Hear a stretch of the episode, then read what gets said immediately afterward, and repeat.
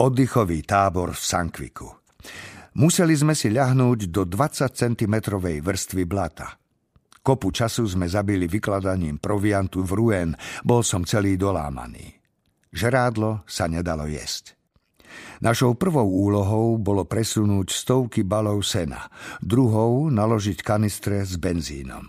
Prázdne skončili ako nádoby na vodu, takže voda na frontovej línii stále smrdí benzínom. Môj kamarát Hač vraví, že podľa chuti vody vie, či kanister patril British Petroleum alebo nie. Hádzali sme do kanistrov zápalky, aby sme vypálili ten smrad. Bola to psina. Dostal som za úlohu pomáhať v bakteriologickom laboratóriu. Major bol fajn. Pripravoval som mu vzorky baktérií odobratých z rán. Dovolil mi pozorovať ich pod mikroskopom. Poďakoval mi a požiadal ma, aby som prišiel znovu. Odvetil som, že som vlastne mechanik a spýtal som sa ho, čo by som mal podľa neho robiť. 8. január. Vyplácal sa žolt, dostal som 8 frankov. Našiel som jednu francúzsku, ktorá mala doma vaňu a zaplatil som jej za kúpeľ. Kúpil som si kožušinový kabát zo strakatej kozy. Kamaráti ho neznášajú, lebo páchne po bývalom majiteľovi. 9. Chorý, takže som sa mohol ulievať. Medzi líniami pristal aeroplán a po zotmení sa k nám priplazili pilot s pozorovateľom a skočili do zákopu.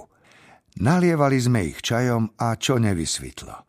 Jeden z nich bol Daniel Pitt, starý kamoš, Rozin sused. Zaspomínali sme si na detstvo. Za posledné dva týždne vraj trikrát havaroval. To sa dalo čakať. Lecom sme síce závideli, ale musie mať čertovskú odvahu a myslím, že im je ešte viac zima ako nám. Tam by ma veru nedostali. 10. Služba v kuchyni. Cítil som sa mizerne, asi horúčka. Mnohí z nás ochoreli v tých dobyčiakoch. V jednom sme boli napchatí 30. 12. Teta mi poslala koláče. Strašná zima. Inak je to tu celkom slušné, jedla je dosť. Nepriateľský aeroplán zhodil dve bomby, ale netrafil. Za to rachot ako v pekle. Jedného muža prešiel nákladiak, 5 tonový. Mysleli sme si, že je po ňom, no iba ho zatlačil do bahna a museli sme ho vykopávať. Mal len pomliaždeniny, nič viac. Ten šofér je asi zvyknutý prechádzať ľudí. Nie je to veru slávne vojenčenie, na ktoré som sa dobrovoľne prihlásil. 13. Pochodovali sme v daždi 10 kilometrov. Boli sme radi, že sme došli. Ubytovanie v škole.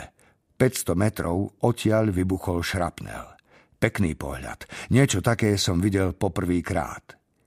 Cvičili sme hádzanie granátov. Je to vážna vec. Odistíš a máš 5 sekúnd na to, aby si granát hodil. Keď sme napokon došli na miesto, nemal som potuchy kam ísť a čo robiť. Žiadny plán, nikto nás nevítal. Zničená dedina, hrby ženinných pomôcok, španielských jazdcov, ostnatého drôtu, lopád a nástrojov na kopanie zákopov. Jedinou neporušenou stavbou bola tribúna, z ktorej sa odlupovala maľovka. Uťahaní sme sa zvalili do trávy a fajčili – Veliteľ šiel pohľadať dakoho, kto by nám povedal, čo máme robiť. Nakoniec nás rozdelili do najzachovanejších a najmenej zničených domov. Ja som bol s 8 ďalšími v maličkej izbe s dierou v stene, cez ktorú preletel šrapnel. Ešte tam ležal. Usúdili sme, že už asi nevybuchne. Hač naň načmáral písmená RIP.